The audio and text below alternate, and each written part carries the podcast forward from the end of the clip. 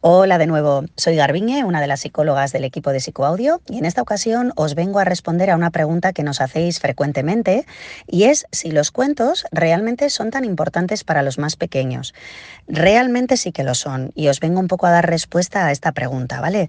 Los cuentos son un gran recurso con el que contamos los adultos, pues para enseñarles de manera natural a los más pequeños y sin tanta resistencia quizás muchas más cosas de las que creemos. Porque, por ejemplo, contar cuentos tiene multitud de beneficios. Entre otros, pues ayuda a desarrollar la imaginación, la creatividad, enseña valores y proporciona la oportunidad de desarrollar conceptos éticos incluso que de otra manera serían muy difíciles de transmitir a edades tan tempranas. No nos podemos olvidar también que los cuentos ayudan a desarrollar el lenguaje, a comprender mejor, a ganar vocabulario y estimulan desde el principio la atención, la escucha activa, la memoria, que son aspectos que van a ser esenciales para adquirir aprendizajes más complejos en el futuro.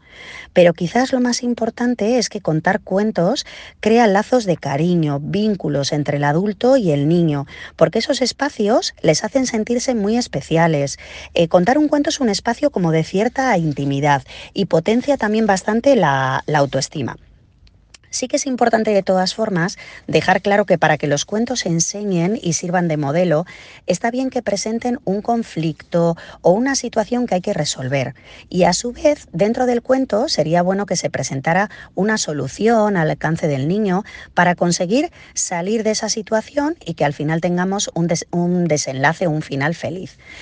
El cuento, os quiero comentar también, puede actuar de alguna manera como entrenamiento, como simulación de lo que podría suceder en un futuro al niño y también para que el niño aprenda qué podría hacer en alguna ocasión si se le presenta esa situación. Por eso digo que que los cuentos presenten un conflicto es muy interesante.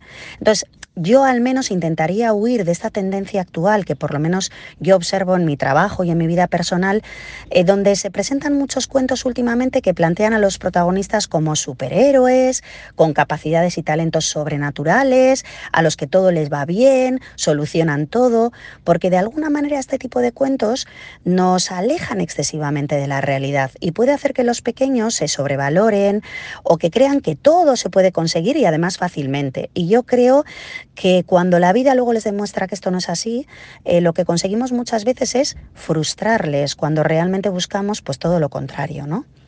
Eh, por otro lado, quería dejaros también unos pequeños tips para que contéis cuentos de una manera más adecuada o tengáis en cuenta algunos aspectos. A ver, uno de ellos sería que es muy importante elegir el momento y no contar con prisas. Muchas familias elegimos a veces la opción de contar un cuento pues en el momento justo antes de dormirnos, pero no os olvidéis que también podemos contar cuentos en muchas otras ocasiones, con tranquilidad, en momentos que tenemos eh, libres o tranquilos, porque es cierto que a veces cuando contamos cuentos antes de dormir, los niños se sobreexcitan y pueden incluso aparecer conductas en las que no quieren dormirse, quieren que les contemos un cuento tras otro y a veces esto también resulta difícil de, gestionar.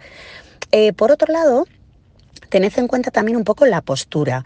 Es decir, una postura interesante es que el niño pueda ver el cuento, las imágenes, escuche mi voz, quizás como por detrás, pero pueda ver todo lo que está sucediendo en el cuento en sí. Entonces puede ser interesante incluso sentarle entre mis piernas, yo agarro el cuento con mis brazos de forma que vea el cuento mientras yo se lo estoy contando. Sin embargo, si lo cuento a un grupo, pues obviamente me pongo enfrente de los niños o de las niñas y les voy enseñando el cuento para que tengan un apoyo visual sobre todo si son pequeños. Si un niño te pide, y esto me parece interesante, contarte una y otra vez el mismo cuento, también muchas veces me habéis dicho, ¿qué hago? ¿Se lo cuento una y otra vez? ¿O le digo que es mejor contar otro? La respuesta es clara. Si un niño te pide que le cuentes el cuento una y otra vez, hazlo. ¿Por qué? Porque si quiere volver a escucharlo, posiblemente lo que está intentando es elaborar psicológicamente algo que el cuento le está mostrando y que muchas veces nosotros como adultos no sabemos ni deducir.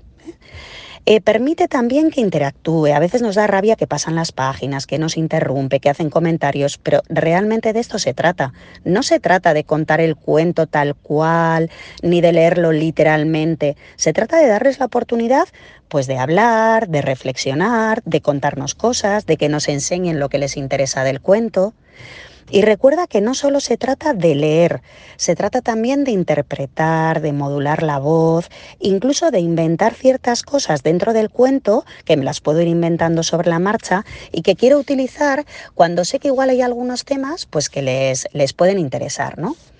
También eh, os animo a hacer a veces, no siempre, este ejercicio de hacernos preguntas mutuamente. Es decir, cuento un cuento y yo luego hago preguntas al niño y le pido al niño o a la niña que me haga preguntas a mí, porque a veces lo ven como algo divertido, te ponen a prueba y además estimula la memoria. Nos tenemos que dar cuenta que no solo tienen que acordarse de lo que tú les preguntas, sino que tienen también que pensar en qué pregunta van a hacerte a ti.